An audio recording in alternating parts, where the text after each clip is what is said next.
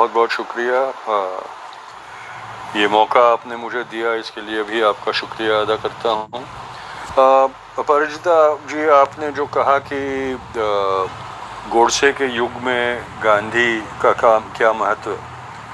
उसका उत्तर मेरे पास एक ही है कि दिए का महत्व जब अंधकार सबसे ज़्यादा होता है तभी पता चलता है, और होता भी है कि दिन में तो दिन के उजाले में तो कोई दिए को देखता भी नहीं। अगर दिया जला भी लो तो किसी को उसकी पहचान भी नहीं होती। पर जैसे जैसे अंधकार बढ़ता जाता है, वो दिया अपने आप में एक सूर्य बनता जाता है। तो चाहे दौर गोडसे का हो, चाहे नफरत का हो, चाहे घृणा का दौर हो, चाहे हिंसा का दौर हो, आशा कहाँ से मिलेगी?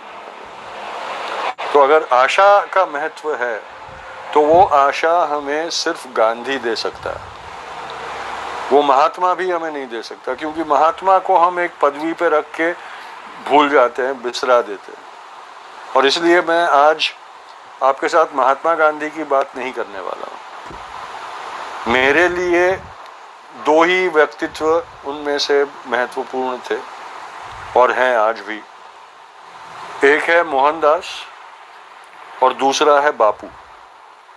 क्योंकि वो दोनों मानने लायक व्यक्तित्व है। बिलीवेबल जिसको अंग्रेज़ी में बिलीवेबल पर्सनैलिटीज बोलते हैं, वैसे हैं। वैसे महात्मा अनबिलीवेबल है। मुझे कोई महात्मा की कहानी सुनाने लगता है तो मुझे लगता है कि नहीं, ये किरदार कहानी के लिए बहुत बढ़िया है।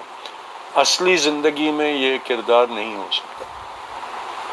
और इसलिए मैं मुझे जब मोहनदास की बात की जाती है और बापू की बात की जाती है तो मुझे ये एहसास होता है कि नहीं, ये तो हो सकता था। ये इंसान तो सत्य, सच्चाई में, हमारे मुल्क में, हमारे बीच में हाड़ मास का बना हुआ, कभी चला भी होगा, कभी रहा भी होगा कभी जिया भी होगा। और इसलिए मुझे लगता है कि अगर प्रेरणादायक व्यक्तित्व किसी को बताना है तो उसको मोहनदास का किरदार ही बताना चाहिए, क्योंकि फिर उसको अपने अंदर के मोहनदास को जागरूक करने का एक जज्बा आए कि अगर वो इंसान ये सब कर सकता था तो मैं भी उसमें से कुछ ना कुछ तो कर ही पाऊँगा।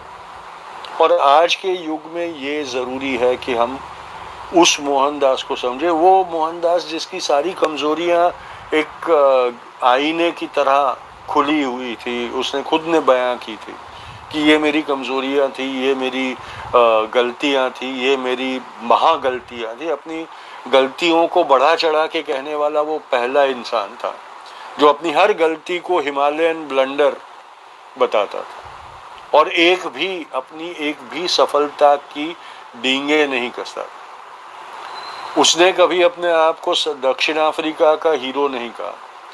उसने कभी अपने आप को चंपारण का विजेता नहीं कहा। उसने कभी अपने आप को आज़ादी का सरसंग चालक नहीं कहा। उसने कहा कि मैं कार्यकर्ता के रूप में कार्य करता रहता हूँ, कार्य का नतीजा, नतीजे की परवाह मुझे नहीं होती। का जो नतीजा आए, मैं मेरा कार्य करता रहूँगा। ना मुझे हार हराएगी, ना मुझे जीत हरा पाएगी। क्योंकि कई बार ये होता है ना, हमने देखा है कि बड़ी जीत जब होती है तो उसी में हार के बीज, अंकुर ले लेते हैं और फिर उसी जीत के कारण हार भी हो जाती है। बापू की ये खूबी थी कि उन्होंने ना जीत को अपने आप को हराने दिया खुद को हराने दिया, ना हार को, खुद को ना मायूस और लाचार होने दिया। ये बात हमने जाननी है। तो आपने कहा कि क्या गांधी भारत की आत्मा थे और आज वो एक क्लीशे लग रहा है कि ये कहना कि गांधी भारत की आत्मा थी। पर आत्मा का महत्व भी मृत्यु के बाद ही पता चलता है। ज़िंदा रहते हैं तब तक किसी को आत्मा की परवाह नहीं होती, वो है, वहाँ रहेगी। ये एहसास होता है हमेशा अपने आपको and we take it for granted कि वो तो है ही, दिल धड़कता ही रहेगा। वो कहाँ जाने वाली है? वो मुझे छोड़ के थोड़ी जाएगी। लेकिन जिस दिन वो छोड़ के चली जाती है, उस दिन पता चलता है कि मैं तो कुछ नहीं हुआ आत्मा कुछ और ही थी और अब नहीं है। तो गांधी का भी यही हुआ कि उसकी मौत ने ही उसको महान बना दिया और हमें उसका मूल्य समझाया। क्योंकि आज जब उसी दौर में से हम पचहत्तर साल के बाद गुजर रहे हैं, उस नफरत की आंधी को झेल रहे हैं हम, तब उस वक्त सैतालीस, अड़तालीस में जिस उस नफरत की आंधी की ज्वाला को शमाने वाले गांधी का खून अब हमारे पास नहीं है। अपनी आहुति देकर इस देश को बचाने वाला इंसान।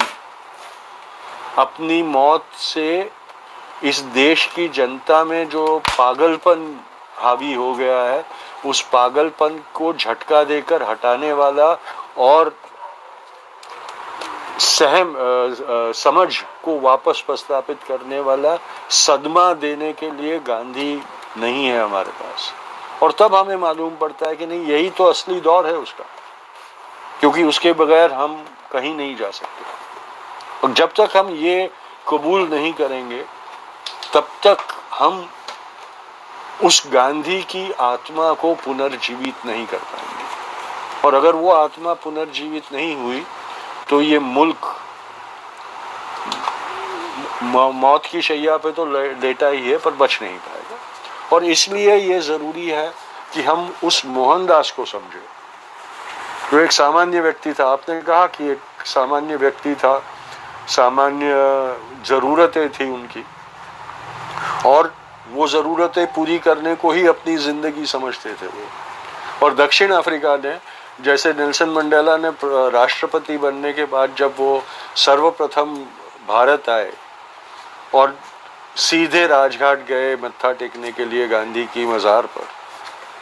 तब उन्होंने वहाँ की विजिटर बुक में ये लिखा था कि India sent us a barrister South Africa sent back a saint कि हिंदुस्तान ने तो हमें एक वकील भेजा था, लेकिन दक्षिण अफ्रीका ने एक संत को लौटाया हिंदुस्तान को। इस बात में जो ट्रांसफॉर्मेशन हुआ, मोहनदास का एक लीडर के स्वरूप में, उसकी पूरी कहानी वो एक वाक्य में दर्ज है। वो पूरा इतिहास उस एक वाक्य में दर्ज है। अगर दक्षिण अफ्रीका ना होता तो मोहनदास महात्मा नहीं बनता। दक्षिण अफ्रीका ना होता तो भारत की आत्मा नहीं बन पाता था मोहनदास करमचंद गांधी। क्योंकि वो फिर एक बहुत ही कामयाब बैरिस्टर के रूप में ही रहा होता। उसकी ज़िंदगी पूरी उसी बैरिस्टर के, की सफलताओं के दौर में अटकी रहती रहती थी। लेकिन दक्षिण अफ्रीका ने हमें एक बहुत ही सफल और एक बहुत ही अनोखा नेता नेता के स्वरूप में और कार्यकर्ता के स्वरूप में प्रदान किया। तो ये, इसीलिए ये बहुत ज़रूरी है समझना कि दक्षिण अफ्रीका का महत्व क्या है और दक्षिण अफ्रीका से क्या बदलाव आया। वो बदलाव आंतरिक था।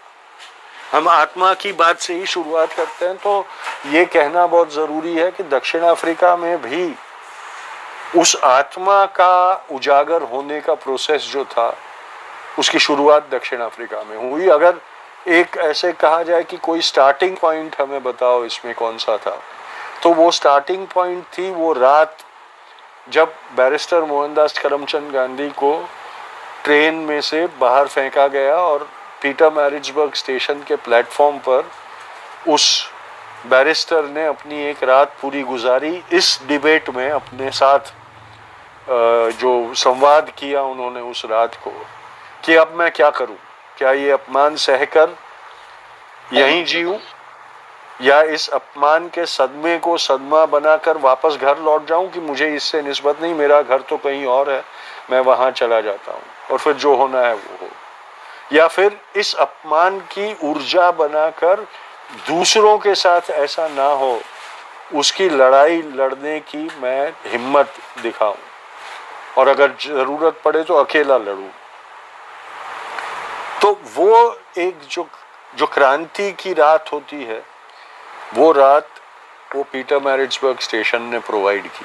वो क्रांति का क्षण जो था जिसमें ट्रांसफॉर्मेशन की शुरुआत हुई तो वो वहाँ से हुई। और मानसिक शक्ति के साथ साथ एक आध्यात्मिक शक्ति भी उसी वक्त उजागर होना शुरू हुई। क्योंकि उस इंसान को समझ में आया कि नैतिक शक्ति और मानसिक शक्ति, आध्यात्मिक शक्ति के स्वरूप में ही मैं बलशाली बना सकूँगा और वहाँ से वो जर्नी शुरुआत होती है। पीटर मैरिजबर्ग स्टेशन के प्लेटफॉर्म पे आज भी वहाँ पर वो स्मारक है। वो स्मारक किसी व्यक्ति का नहीं है। वो स्मारक उस पल का है जहाँ एक सामान्य व्यक्ति उस डगर पे चलना शुरू करता है, जो उसे एक असाधारण व्यक्ति के अंजाम तक पहुँचा देगा। तुषार जी, एक चीज़ मैं यहाँ पूछने से नहीं रोक पा रहा हूँ। ज़रूर ज़रूर। ये जो नैतिक और आध्यात्मिक ताकत है आ, मेरा व्यक्तिगत मत है कि इसको लेकर कोई पैदा नहीं होता लेकिन अभी जब आप कह रहे थे तो अचानक मुझे लगा कि जब जब हम किसी सच बात के लिए खड़े होते हैं अपनी सुविधाओं और तमाम लोकप्रिय मान्यताओं या प्रचलित ढर्रे को छोड़कर तो अचानक ये ताकत हमें गहराने लगती है।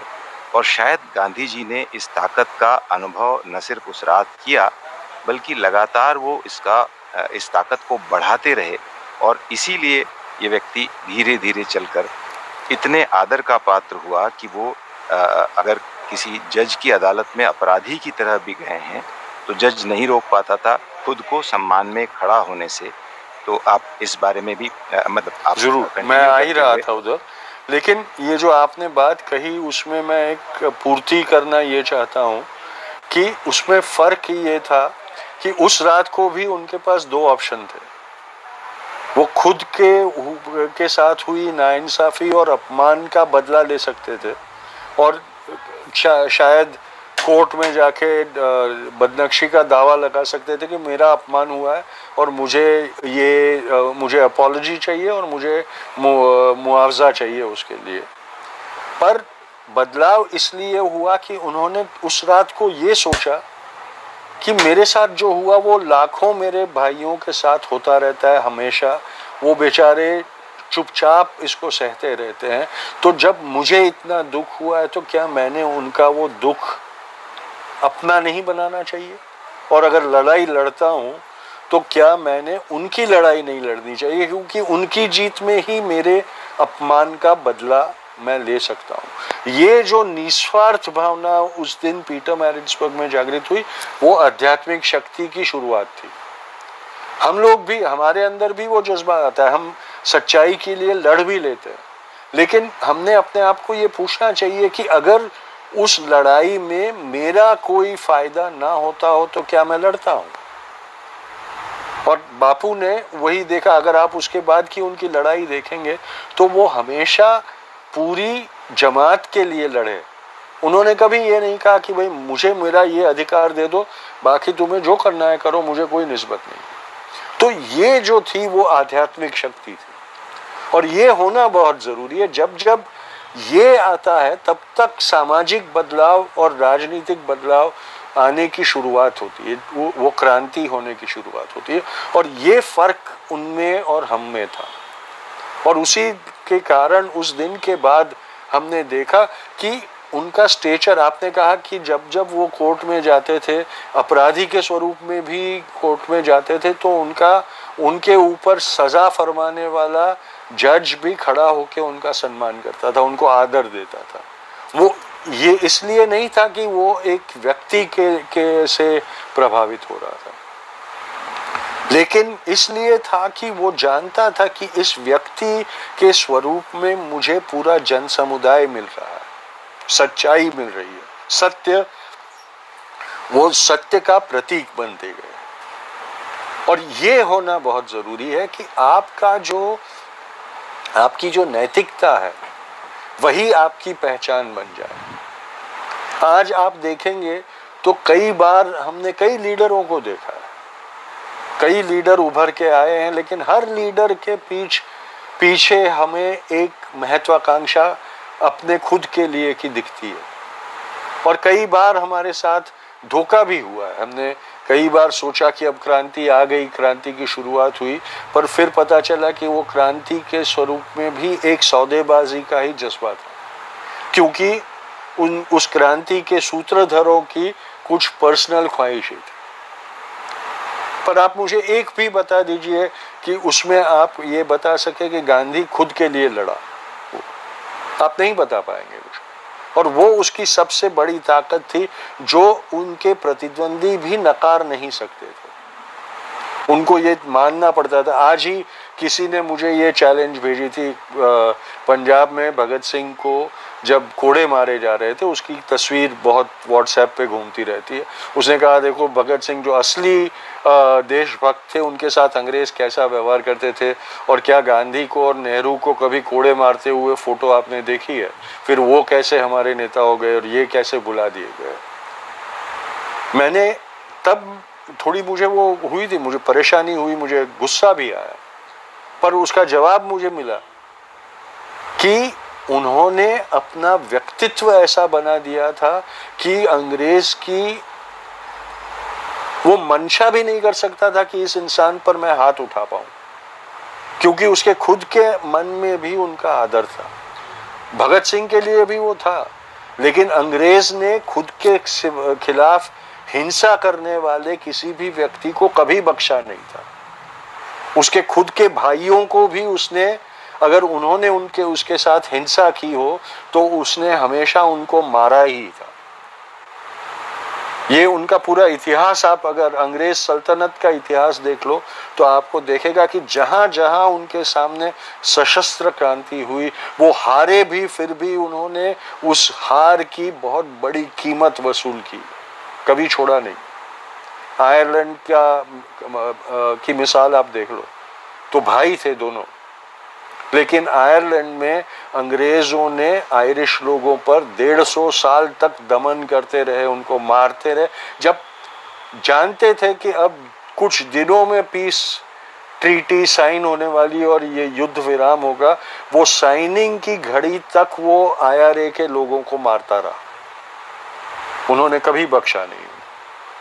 और यही फ़र्क भगत सिंह के साथ उनके व्यवहार का और बापू और पंडित जी और सरदार पटेल और सबके साथ के उनका व्यवहार का जो था, वो यही फ़र्क था।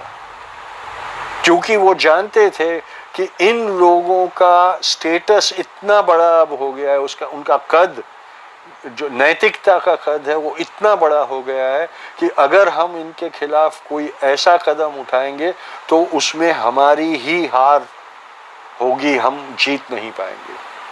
और वो सिर्फ़ इसलिए कि वो उन लोगों की नैतिकता के स्तर को कभी पहुँच ही नहीं सकते थे। और ये सबसे बड़ा यूनिक कैरेक्टरिस्टिक अगर हो मोहनदास करमचंद गांधी का तो ये था कि हर पल उन्होंने ऐसे गुजारे कि उनकी जो, उनका जो नैतिक और मौलिक स्टेचर था, वो बढ़ता ही गया, बढ़ता ही गया, बढ़ता ही गया। इस हद तक कि उनको तिरस्कार से आधा नंगा फकीर कहने वाला चर्चिल भी मजबूर हो गया कि उसी के साथ बात तो उसी के साथ करनी पड़ेगी। अगर हिंदुस्तान के भविष्य की बात करनी है तो उस आधे नंगे फकीर को ही बुलाना पड़ेगा हमको। और उससे ही बात करनी पड़ेगी। जो रॉयलिस्ट था, वो उसको भी उसके ओहदे का, उसके स्तर का एहसास भरपूर था। और ये ये चीज़ आज के जमाने के लिए बहुत क्यों, क्योंकि हम लोग आजकल छाती के नाप के ऊपर लीडरी का की परिभाषा करने लगे हैं। छाती के नाप से कुछ नहीं होता। वो आत्मा का नाप कितना बड़ा है वो देखना बहुत ज़रूरी है। और बापू की जो आत्मा थी, वो बेमाप थी। कोई उसका कद अंकार नहीं सकता था। और इसीलिए उनकी शक्ति भी उसी में से आती थी। वरना वो बोल नहीं पाते थे, उनकी स्पीच में कोई वैसा जादू नहीं था। कोई बड़ा, भड़काऊ भाषा नहीं कर सकते थे, कोई उत्तेजनात्मक उनकी डिलीवरी नहीं थी डायलॉग की। उनकी, उनका भाषण सुनने बैठो तो आधे भाषण में नींद आ जाए। उसकी वैसी ज़ुबान में वो बोलते थे। फिर भी एक एक वाक्य पे पूरा मुल्क और पूरी दुनिया सांस अटकाए बैठी होती थी, होती रहती थी उनकी बात सुनने में, क्योंकि एक एक शब्द के पीछे सच्चाई का डंका बजता था। आज कौन सा लीडर आप मुझे दिखाया दिखा दीजिए कि कोई एक ऐसा लीडर हो जो वैसा जादू अपने सुनने वालों पर कर सके, जिसके एक एक शब्द का अनुकरण करने को और उसको इस्तेमाल में लाने के लिए उसके श्रोता तत्पर हो। नहीं कर सकते आप क्योंकि हर वक्त हमें उनके शब्दों की खोखलाई ही महसूस होती रहती है। ये महसूस होता है कि ये सिर्फ़ एक भाषण है सिर्फ़ एक जुमला है और कुछ नहीं है। हाँ थोड़े दिनों के लिए हम उसमें बहक जाते हैं उसके प्रभाव में आ जाते हैं। फिर बहुत जल्दी हमें वो पता चलने लगता है कि भाई ये तो मिमिक्री आर्टिस्ट आया है। बस ताली मारो और चलने लगो। उसका नतीजा भुगतना पड़ेगा, लेकिन वो नतीजा लंबे अरसे तक चलेगा नहीं। आज पचहत्तर साल के बाद भी हम उस वक्त के लीडरों के किए हुए का, के फल भुगत रहे हैं। उनके मृत्यु के 50-50 सालों के बाद भी हमें उसका बेनिफिट मिल रहा है। वो कोई कम बात नहीं है। आज पाँच साल पहले खत्म हुए लीडर को की याद भी आज हमारे मनो, मन में से और मस्तिष्क में से धुंधली होती जाती है। दो तीन साल निकल जाए तो हम उनको भुलाना लगते हैं। पर ये लोग पचहत्तर पचहत्तर साल से हम उनको अपने मस्तिष्क से नहीं निकाल सकते यहाँ तक कि आज जो कमियाँ है, उसके लिए भी दोषार्पण उन्हीं के ऊपर करना पड़ता है। ऐसे लगता है कि पचहत्तर साल के बाद किसी ने कुछ ऐसा नहीं किया जिसका आज हमारे ऊपर नतीजा हो। आज जो भी चीज़ों का नतीजा हमारे ऊपर हो रहा है, वो पंडित जी का ही हो रहा है। पंडित जी के किए हुए का ही हम भुगत रहे हैं। ये एक महान उपलब्धि है, आप समझिए इसको, इस बात को। ये बात बार बार कहने पर मजबूर होने वाले नेता का सबसे बड़ी मजबूरी ये है कि वो खुद जानता है कि मैं यहाँ से जाऊँगा, उसके बाद मेरा कोई असर यहाँ नहीं रहने वाला।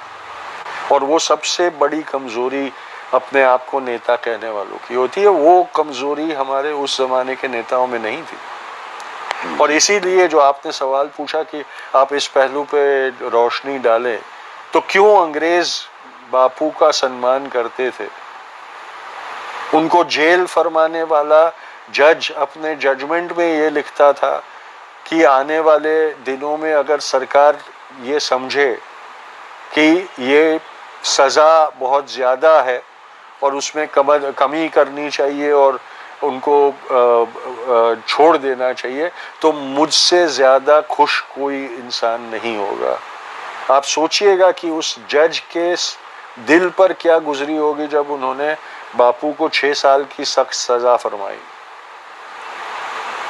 और ये उस व्यक्ति का किरदार कितना बड़ा और कितना प्रभावशाली होगा कि जो उन्हें सजा दे रहा है वो भी ये कह रहा है कि ये मेरी ज़िंदगी की सबसे बड़ी भूल मैं समझता हूँ इसको। जी। और इसका प्रायश्चित मैं कर सकूँ तो अपने आप को आ, बहुत भाग्यशाली समझूँगा। ये ये ये चीज़ें हमें जाननी बहुत ज़रूरी है। महात्मा तो वो बने ठीक है उनको हमने बना दिया महात्मा। हमने अपनी जरूरतों के लिए भी उनको महात्मा बनाया। सहूलियत के लिए भी उनको महात्मा बना दिया। ताकि उनको एक उच्चतम स्तर पे छोड़, रख दे और अपने आप को ये कहे कि भाई वो तो महात्मा थे, इसलिए ये सब कर सकते हैं। हम तो तुच्छ पामर जीव है, इसलिए कुछ नहीं कर सकते हम ये। और हमको ज़रूरत भी नहीं है ये सब करने की। ये करने के लिए महात्मा वापस अवतार लेके आएगा और हमारा उद्धार कर देगा। इसलिए ये ज़रूरी है कि उस महात्मा को हम भुला दें और उस मोहनदास को हम समझे और जाने और पहचाने। जी। आ, आ, मित्रों मैं रूम एक बार रीसेट कर दूँ कि हम महात्मा गांधी की पुनर्अन्वेषणा में लगे हैं इस कमरे में। रीडिस्कवरिंग महात्मा गांधी विद तुषार गांधी जैसा कि विषय आप देख सकते हैं। आ, आप सबके प्रश्नों का स्वागत है। बीच में भी आप बिल्कुल प्रश्न भेज सकते हैं। मनीष भाई आज अधिकृत हैं प्रश्नों के लिए। अविनाश जी तक आप अपने प्रश्न भेज सकते हैं और वो प्रश्न मुझ तक पहुँच जाएँगे। वो प्रश्न तुषार जी के सामने आ जाएँगे हमारे मॉडरेटर्स द्वारा। तो बहुत सारे विषय हैं और कुछ प्रश्न हमारे पास ऑलरेडी हैं। आप जब चाहे प्रश्न शुरू कर सकते हैं। मैं बीच बीच में बोलूँगा और प्रश्न के उत्तर भी दे, दे दूँगा। जी जी। तो मैं उनकी शुरुआत करता हूँ। और ये जो आज का दौर है, जिसमें विरोधी को दुश्मन की तरह देखने की जो हम स्थिति देख रहे हैं और जड़ से खत्म कर देने की जो प्रवृत्ति हमको साफ़ दिखाई पड़ती है, उस स्थिति में मैं विशेष रूप से ये जानने को उत्सुक हूँ कि गांधी की जो समावेशी दृष्टि थी, जिसमें विरोधी विरोधी नहीं होता था, बल्कि विरोधी असहमत हो सकता था, जिसको सहमत करने के लिए गांधी एड़ी चोटी लगा देते थे। तो ये जो समावेशी दृष्टि का खेल गांधी जी करते थे, और जिसकी कारण हम देखते हैं कि स्वतंत्रता के आंदोलन में महिलाओं, किसानों, विद्यार्थियों सभी को गांधी समावेशित कर पाए इस आंदोलन में। तो इस समावेशी दृष्टि के पीछे कौन सी बात कौन सा सिद्धांत कौन सा राज था? अगर इस बारे में आप कुछ प्रकाश डाल सकें, ये एक प्रश्न मेरे पास पहुँचा है। ज़रूर। इसकी, इस प्रश्न के उत्तर में मैं बापू और नेताजी सुभाष चंद्र बोस के संबंधों का ही ज़िक्र करना चाहूँगा कि जब कांग्रेस पार्टी ने दूसरी दफ़ा नेताजी सुभाष चंद्र बोस को अपना अध्यक्ष चुना। और बापू जानते थे कि असंतुष्टों का भी, की संख्या भी बढ़ रही थी कांग्रेस में, जो नहीं चाहते थे कि नेताजी अध्यक्ष बने फिर। और इसलिए उन्होंने और ये वो भी जानते थे कि नेताजी के का सिद्धांत अलग था, उनकी रणनीति अलग थी। और वो तब तक बापू ने जिस रणनीति से स्वतंत्रता संग्राम चलाया था उससे बहुत विपरीत बिलीफ आइडियोलॉजी नेताजी की थी क्योंकि अपने पहले अध्यक्ष काल में ही नेताजी ने कांग्रेस की एक मिलिट्री विंग बनाने की आ, का सुझाव फ्लोट किया था और कहा था कि अब वक्त आ गया है कि सशस्त्र लड़ाई के लिए हम एक मिलिट्री विंग खड़ी करें और उसको उसको शस्त्र सज्ज करे और उनको लड़ने की ट्रेनिंग भी दे मिलिट्री ट्रेनिंग भी दे, ताकि हम ब्रिटिशरों के खिलाफ एक सशस्त्र क्रांति लड़ सके। वो बापू की अहिंसा की स्ट्रेटजी से बिल्कुल विपरीत थी। इसलिए बापू को वो था कि ये अगर मेरे सिद्धांतों को बचाना है तो कहीं ना कहीं जाकर सुभाष को अलग करना पड़ेगा। वो अपना बेटा समझते थे, सुभाष बाबू को। जितना पंडित नेहरू को वो जी जान से चाहते थे, उतना ही जी जान से सुभाष बाबू को चाहते थे और हमेशा ये कहते थे कि हमारा कल जवाहर और सुभाष है। पर वहाँ से उन्होंने ये भी तय किया कि ये विचारधारा हमारे सत्याग्रह की लड़ाई को डिरेल कर सकती है। तो उन्होंने सुभाष बाबू को जा, चले जाने के लिए कहा कहा कि भाई आपके लिए कांग्रेस में स्थान नहीं हो सकता है, आप चाहें तो जा सकते हैं। पर दुश्मनी नहीं की। उन्होंने सुभाष बाबू को मार के या धक्के मार के कांग्रेस के अधिवेशन के पंडाल में से बाहर नहीं फेंका। वो चाहते तो कर सकते थे। सुभाष बाबू को बहुमत मिलने के बावजूद जब सुभाष बाबू पक्ष छोड़ के चले गए तो वो पूरा बहुमत सुभाष बाबू के साथ नहीं गया था। वो बापू के साथ कांग्रेस में ही रहा था। फॉरवर्ड ब्लॉक में कुछ चुनिंदा लोग ही नेताजी के साथ गए।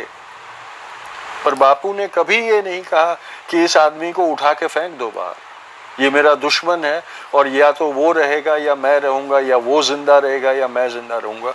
ऐसी दुश्मनी नहीं की थी। जो पत्र उन्होंने सुभाष चंद्र बोस को लिखा जिसमें उन्होंने अपनी भूमिका के बारे में उनको कहा, उसमें भी यही कहा कि तुम जो चाहते हो वो करने का अधिकार तुमको है, पर मैं तुम्हें कांग्रेस में रहकर वो करने नहीं दे सकता। इसलिए बेहतर ये होगा कि तुम अपना अलग रास्ता कर लो और फिर अपनी रणनीति से ये लड़ाई लड़ो। मैं तुम्हें यह भी नहीं कहता हूँ कि तुम ना लड़ो वो लड़ाई। तुम्हें अधिकार है तुम्हारी तरीके से वो लड़ाई लड़ने का। लेकिन कांग्रेस में रह के नहीं, तुम्हें बाहर जाके लड़ना हुआ। तो ये उदारता, जो उदारवाद था बापू में, कि हर मत को वो, का वो आदर करते थे। वो जिसकी मुखालफत करते थे, उसके साथ भी दुश्मनी या वैमनस्य नहीं करते थे। उसके ऊपर कोई नैतिक हमले नहीं करते थे। उसे कमज़ोर करने के लिए कोई टैक्टिक्स रणनीति नहीं लगाते थे। जब नेताजी लड़े तो नेताजी का संबोधन भी बापू ने ही उनको किया कि ये भारत का नेता है और नेतृत्व की कमान उसके हाथ जब आज़ादी मिली तो उन्होंने नेताजी को श्रे, उसका श्रेय भी दिया कि सुभाष जैसे वीर पुत्र होने के कारण हमें ये मिला है। और बापू को राष्ट्रपिता कहने वाला प्रथम नेता नेताजी सुभाष चंद्र बोस थे।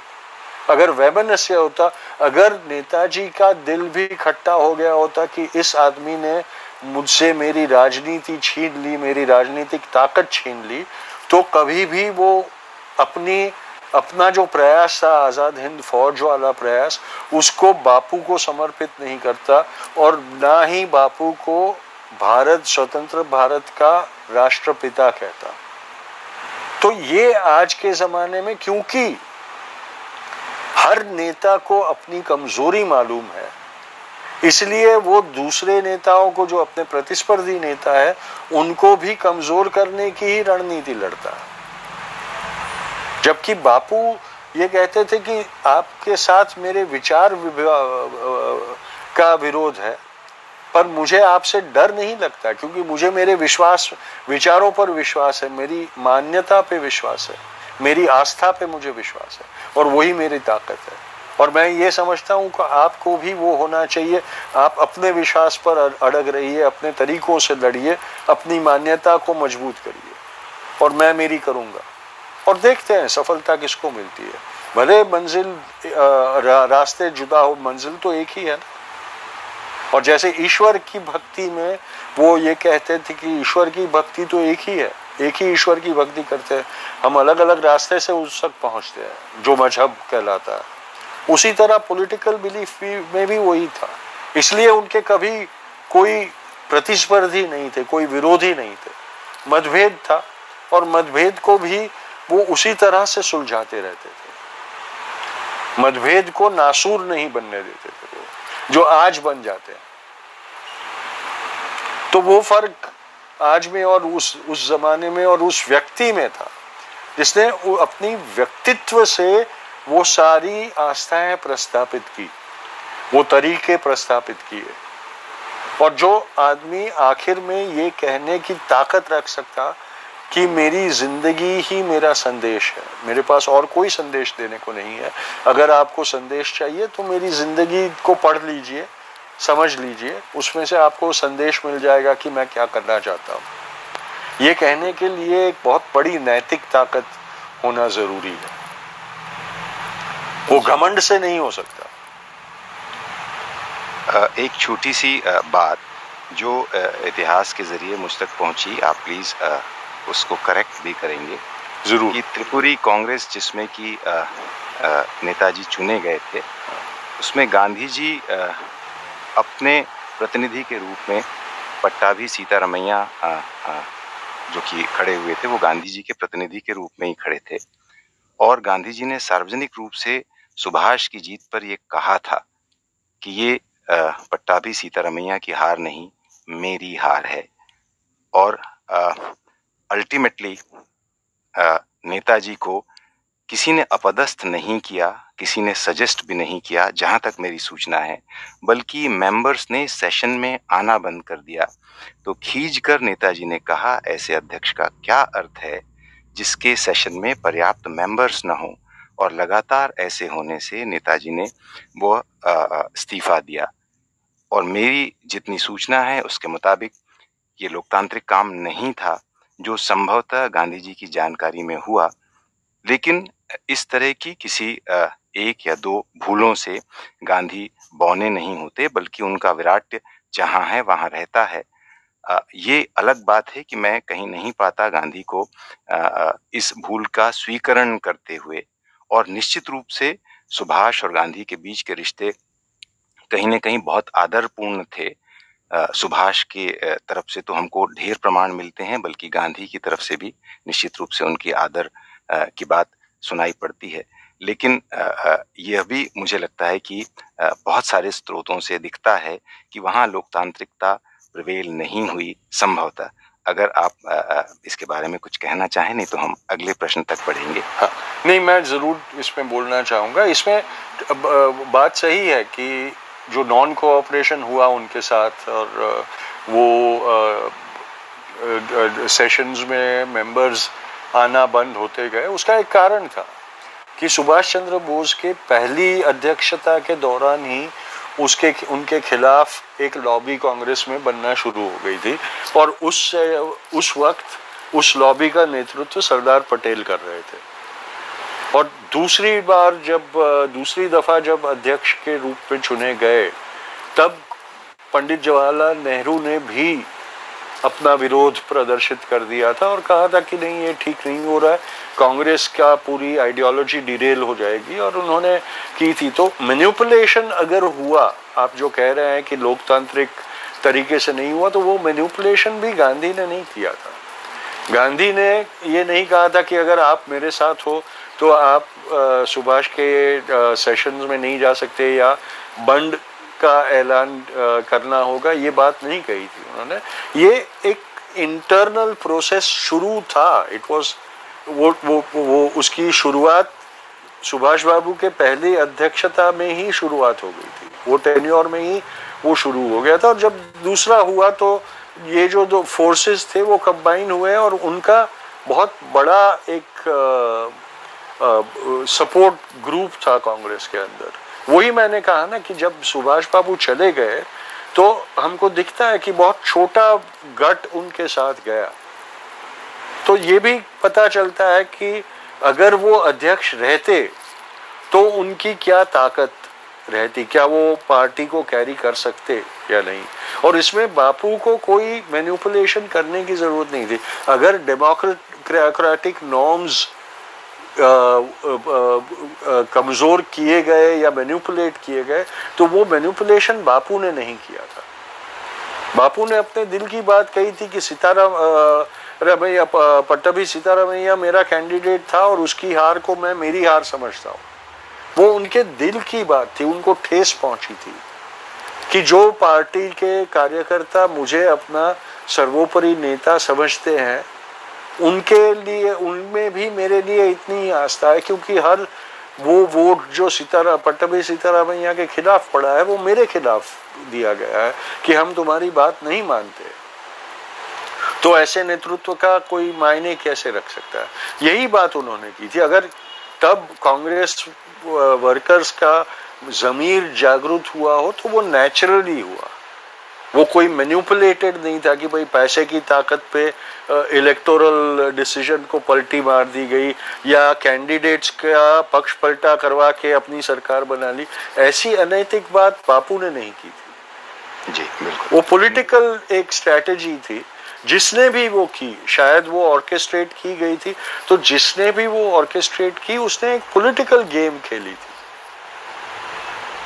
और उसे आप अनडेमोक्रेटिक नहीं कह सकते, क्योंकि डिसेंट डेमोक्रेसी का सबसे महत्वपूर्ण एक ये होता है अवयव होता है विरोध और विरोध का प्रदर्शन। और अगर वो संयमी रूप में विरोध का प्रदर्शन होता है तो वो उतना ही जायज़ होता है। इसलिए उसे हम अनडेमोक्रेटिक नहीं कह सकते। हाँ अन इलेक्टोरल कह सकते हैं। कि outside of the electoral process कह सकते हैं उसको। और या तो एक्स्ट्रा इलेक्टोरल कह सकते हैं लेकिन अनडेमोक्रेटिक नहीं कह सकते क्योंकि डेमोक्रेसी का तो एक बहुत ही महत्वपूर्ण तत्व है विरोध विरोधाभास और मुखालफत करना। जी। तो ये तथ्य तो तर्कसंगत लगता है क्योंकि बापू के व्यक्तित्व में संकीर्णता तो कभी कहीं देखने नहीं मिलती। तो मैं इसके साथ अगले प्रश्न की तरफ़ बढ़ता हूँ, क्योंकि बहुत सारी लालच है हमारी, बहुत सारा कुछ जानने, समझने की आपके माध्यम से। स्वतंत्रता का जो आंदोलन ऊपरी अपर क्लास के लोगों का जो आंदोलन हुआ करता था, अभिजात्य का आंदोलन जो हुआ करता था शहरी लोगों और अभिजात्य वर्ग के लोगों का जो आंदोलन हुआ करता था उसे जन आंदोलन में जन जन के आंदोलन में हर बच्चे, बूढ़े, मजदूर, किसान, आम आदमी के आंदोलन में बदलने में महात्मा गांधी की जो भूमिका रही, इस संदर्भ में आपसे कुछ जानना चाहते हैं एक हमारे प्रश्नकर्ता। ज़रूर। और इसमें अगर आपके पहले प्रश्न में जो आपने पूछा था कि कहीं बापू मैन्युपुलेटिव तो नहीं थे तो इस इस व्यू व्यू का इम्प्लीमेंटेशन में मोहनदास करमचंद गांधी का मैन्युपुलेटिव जो एक ताकत थी, लोगों के जन मस्तिष्क को मैन्युपुलेट कर सकने की जो उनमें खूबी थी, उसका उदाहरण हमें इसमें मिलता है। आप देखिए, गांधी के पहले का जो कांग्रेस की भूमिका और उसका इतिहास आप देखेंगे तो जैसे आपने कहा कि भद्र जो समाज का तत्व था उसी के तक सीमित उनकी लीडरानी और उनके आंदोलन और सब रहते थे। क्योंकि सिर्फ़ एक, उस जमाने में ये कहा जाता था कि Congress is a debating society. एक परिसंवाद आयोजन करते हैं, जब भी उनका एक वो सम्मेलन होता है तो एक परिसंवाद होता है। भाषणबाज आते हैं, भाषण करते हैं और फिर वापस घर चले जाते हैं, तालियाँ बटोर के महज उतना ही किरदार उनका था। तो फ़र्क क्या हुआ कि एक दूसरा इंटेलेक्चुअल विचार वंत आदमी प्रदेश से आया और उसने फ़र्क कैसे लाया उसमें? उस उस पूरी एटीट्यूड को उसने कैसे बदल दिया? तो एक वैक्यूम बनता जा रहा था। और अंग्रेज़ भी खुश था कि भाई ये चुनिंदा कुछ शहरी लोग हैं पढ़े लिखे लोग हैं, वो आपस में बात करके संतुष्ट हो जाते हैं। कोई आता है, उसमें से जो ज़्यादा उत्तेजित होता है, वो कहता है, होम रूल करेंगे। और फिर वो डिबेट खत्म होते ही घर जाके जाता है और बोलता है कि, भाई चलो ठीक है, मैंने मेरा कर्तव्य कर लिया, अब आगे कुछ करने की ज़रूरत नहीं है मुझे। वहाँ तक ही वो सीमित रहता था। तो एक वैक्यूम लग रहा था कि भाई परिणामिक लड़ाई कैसे लड़ी जाएगी? कुछ परिणाम कैसे लाया जाएगा? और उस उस परिणाम का एक उदाहरण चंपारण में मिला। वो चंपारण महज एक एक ज़िले के किसानों के एक वर्ग की हकों की लड़ाई थी। पूरे, ना पूरे बिहार के किसानों की लड़ाई थी, ना चंपारण डिस्ट्रिक्ट के, किसानों की लड़ाई थी। चंपारण में रहने वाले मार्जिनल फार्मर्स जो नील की खेती करते थे, उन्हीं के अधिकारों की लड़ाई लड़ने बापू गए थे। अनेक बहुत ही छोटा सा तबका था। वो एक छोटा सा जो एक चिंगारी थी, वो इतनी बड़ी ज्वाला में कैसे परिवर्तित हुई कि उसके बाद तीन साल के अंदर अंदर असहकार आंदोलन पूरे राष्ट्रव्यापी हो गया। तो उसमें अगर आप देखेंगे तो ट्रांसफॉर्मेटिव लीडरशिप का एक एग्ज़ाम्पल आपको दिखेगा कि जो मोहनदास करमचंद गांधी चंपारण गया और जो गांधी चंपारण से विजेता होके वापस आया, उसमें जो फ़र्क आपको दिखता है। और फिर उसके साथ साथ लगातार फ़र्क का सिलसिला आपको दिखेगा उस व्यक्ति के अंदर जो नज़रों में आता था। उसने, उसकी जीवन शैली के का में आता हुआ फ़र्क, उसके पहनावे में आता हुआ फ़र्क, उसकी भाषा में आता हुआ फ़र्क। चंपारण के बाद आप देखेंगे कि बापू ने हमेशा मातृभाषा में लोगों से संवाद करना शुरू किया। उसके पहले आप देखेंगे तो अंग्रेज़ी का ही जज्बा चलता था। कांग्रेस के सारे अधिवेशनों में अंग्रेज़ी में ही भाषण दिया जाता था। जो उस वक्त के सामान्य व्यक्ति के समझ के बाहर होता था। पर चंपारण के बाद आप देखिए, अब अगले महीने में ही बापू ने न्यूनतम पोशाक अधीन किया मदुराई में। उसकी शताब्दी आने वाली है, उसका एक उत्सव भी मनाना, मनाया जाने वाला है मदुराई में।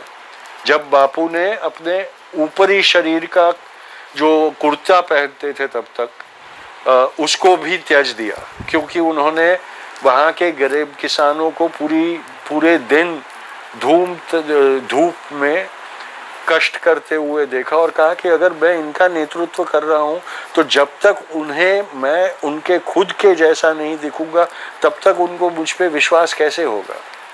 और यही होता है ना। आज के नेता अपने लिबास से, अपने हाव भाव से चकाचौंध करने की कोशिश करते हैं। और जब कोई और बेहतर नौटंकी आ जाता है तो उससे प्रभावित हो जाते हैं लोग।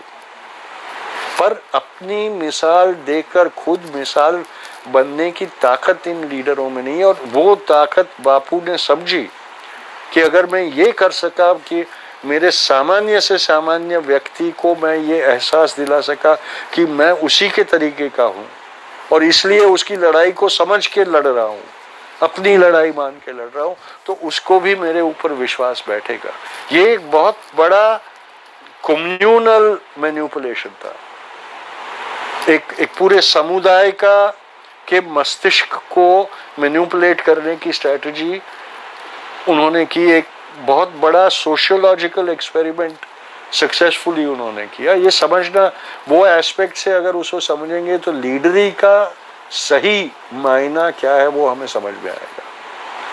तो ये ये एक ताकत ही आप देखिए, तीन साल में असहकार आंदोलन जितनी बड़ी क्रांति लाने का अगर कोई और होता तो कहता, नहीं, इतनी टाइम फ्रेम में नहीं हो सकता ये। हम एक ज़िले में कर सकते हैं, एक राष्ट्र, राज्य में कर सकते हैं, लेकिन राष्ट्रव्यापी नहीं कर सकते पर वो किया, क्योंकि वो दो तीन साल के अंदर अंदर उन्होंने अपने आप को ऐसे ट्रांसफॉर्म किया कि लोग मानने लगे कि ये आदमी अगर कुछ कहता है तो वो पहले खुद करेगा फिर हमें कहेगा कि करो। और ये जो मैन्युपुलेशन था वो एक आज के आज की टर्मिनोलॉजी जो अगर इस्तेमाल करने लगे तो मास्टर स्ट्रोक था। जी। आ, अगला प्रश्न टैगोर सुभाष और अंबेडकर की जो का जो राष्ट्रवाद था हाँ। गांधी जी का राष्ट्रवाद उससे निश्चित रूप से कुछ भिन्न है। तो गांधी जी का राष्ट्रवाद क्यों बेहतर है या प्रासंगिक है इस पर आपसे प्रकाश डालने की अपेक्षा हमारे प्रश्नकर्ता करते हैं। ज़रूर। अगर हम राष्ट्रवाद की बात करें तो हमें ये समझना होगा कि बापू के राष्ट्रवाद में वो फ़र्क क्या था। तो बापू का राष्ट्रवाद प्रांतीय सीमाओं के में सीमित नहीं था, राष्ट्रीय सीमाओं में सीमित रहता नहीं था। वो राष्ट्रवाद की भी जब बात करते थे तब वो मानवता की बात उसमें करते थे। जब वो न्याय की लड़ाई भी लड़ते थे तो पूरी मानवता के लिए न्याय मिले वैसा जज्बा होता था हाँ ज़रूर उनका एक फोकस ग्रुप रहता था।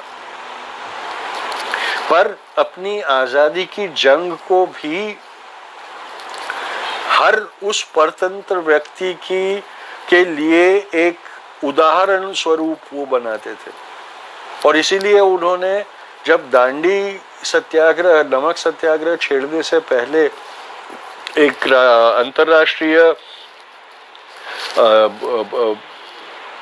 संवाददाता ने उनको पूछा कि भाई, मानवता के नाम आपका कोई संदेश है जो आप भेजना चाहते तो उन्होंने कहा कि मैं मानवता की हमदर्दी चाहता हूँ इस अधिकार की ताकत के खिलाफ की लड़ाई में।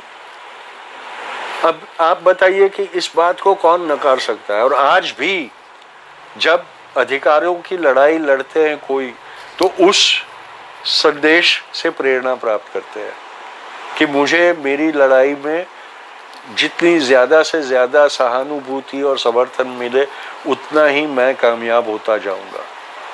तो ये जो एक फ़र्क था, नेताजी ने जब बात की तो राष्ट्र की बात की, टैगोर ने बात की तो राष्ट्र के लोगों की बात की, अंबेडकर ने जब बात की और ये बहुत स्वाभाविक था उनके लिए वो करना पर उन्होंने अहमियत अपने जाति के लोगों के लिए की। क्योंकि उनकी लड़ाई हिंदू असहिष्णुता से थी। हिंदुओं के अंदर जो एक जाति का घमंड और गुरूर था और उससे जो वो अत्याचार करते थे लोग दूसरों के ऊपर, उसके खिलाफ थी। इसलिए उनकी प्राथमिकता उनकी जाति के लिए हो, इसलिए उनकी राष्ट्रिक राष्ट्रीयता भी उनकी जाति के अधिकारों तक सीमित हो जाती थी। पर बापू ने कभी, जब बंटवारा भी हो गया, तब भी उन्होंने कहा कि सीमा के उस पार जाके बसे मेरे जो भारतीय है, उनका उनकी भी चिंता मुझे उतनी ही है। जितनी अब जो सीमा बनी है, उसके इस मेरी तरफ़ रहने वाले मेरे लोगों के लिए है।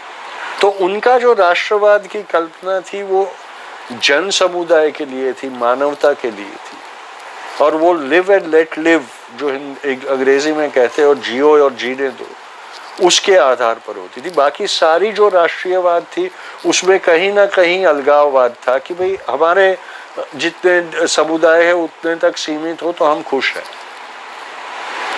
सुभाष बाबू का एक राष्ट्र की परिकल्पना पे सीमित था। टैगोर का एक व्यक्ति समूह के तक सीमित था और अंबेडकर जी का एक जाति समूह तक सीमित था। जी। शशिकांत पांडे जी के दो बड़े सुंदर प्रश्न आए हैं। मैं पढ़ता हूँ और आ, आ, मैं उसको थोड़ा संक्षिप्त भी सरलीकृत करने की कोशिश करता हूँ। तो गांधी जी धर्म आ, को जिस तरह देखते थे उसके बारे में प्रश्न है और आ, आ, ये आ, इस तरह आ, आ, की बात है कि गांधी जी का धर्म जो है, वो धर्म के पोंगापंथी या इस तरह के अंधवाश्वासी स्वरूप के बरक्स रूढ़ियों और सांप्रदायिकता के खिलाफ वैज्ञानिक दृष्टि के विकास में गांधी के धर्म की अवधारणा किस प्रकार सहायक होती है, ये पहला प्रश्न। आप इसका उत्तर दे लें तो फिर मैं दूसरा प्रश्न भी आपके सामने रखता हूँ। ज़रूर।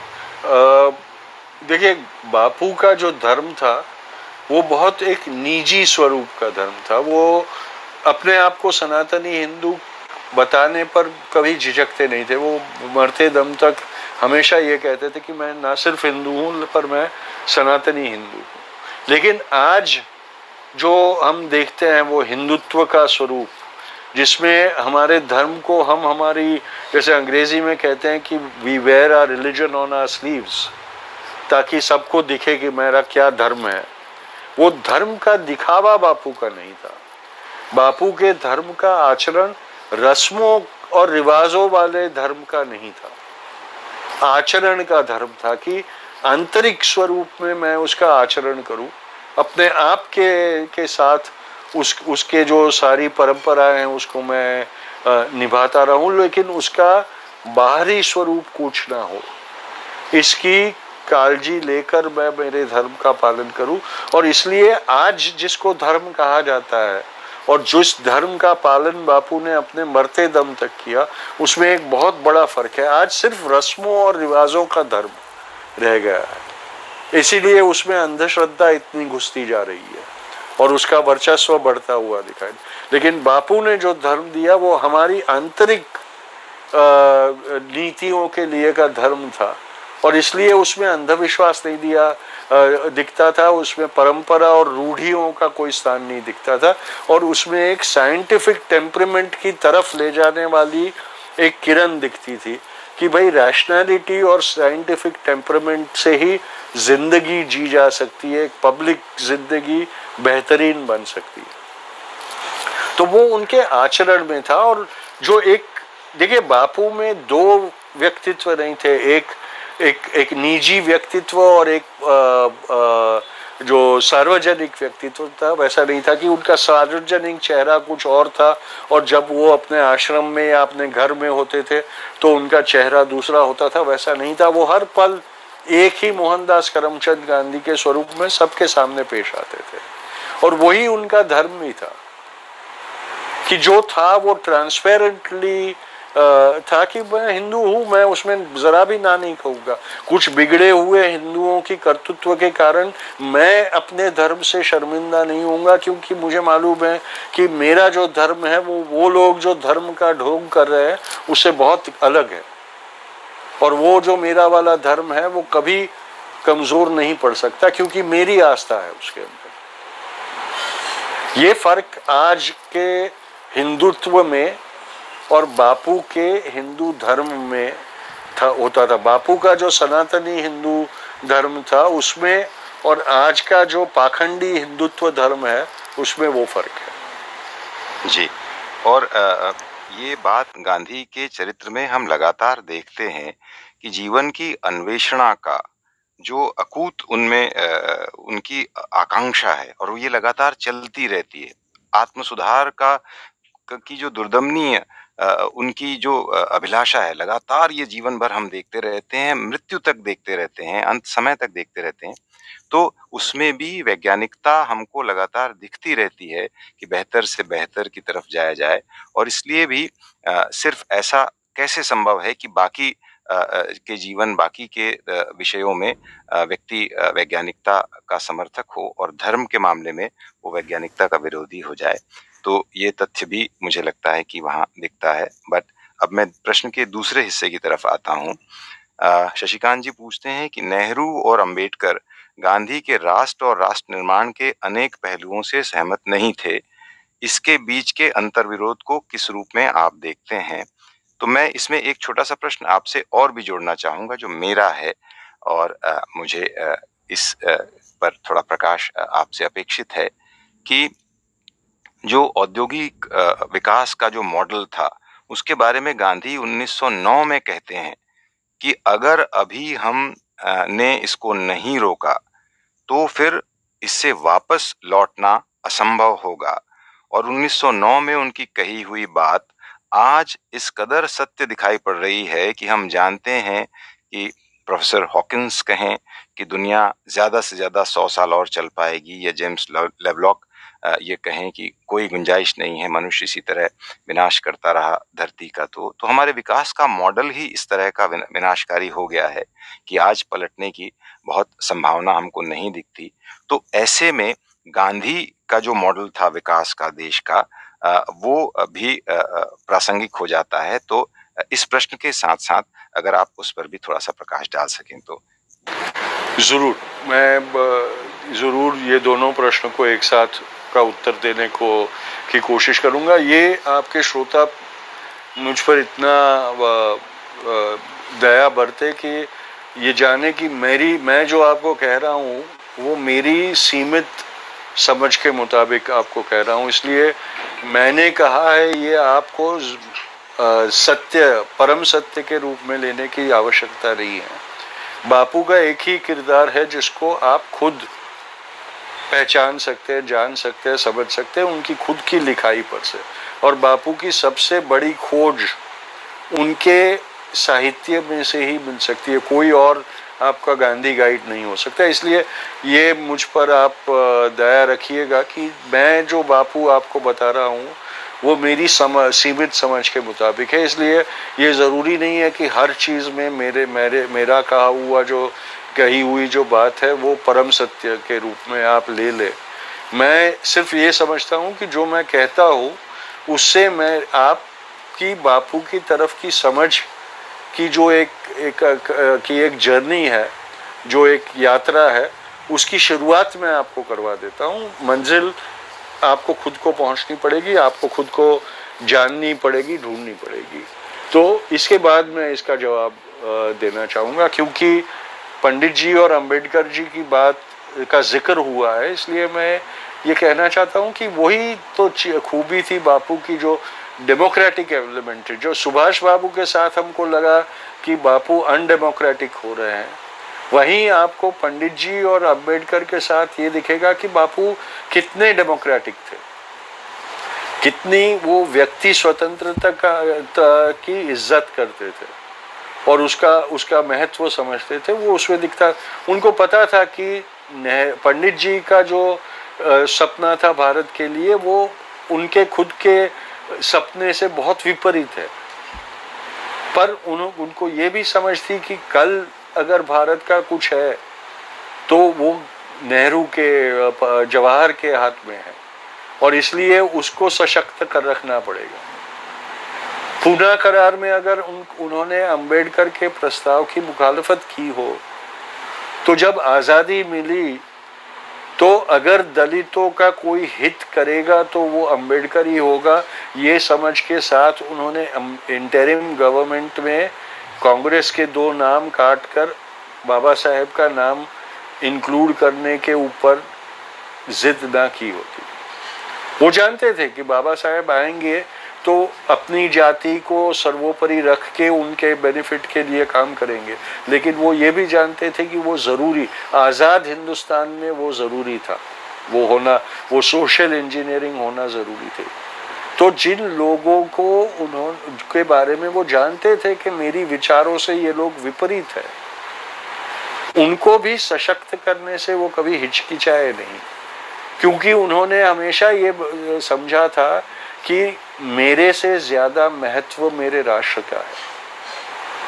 और राष्ट्र के हित के लिए अगर मेरे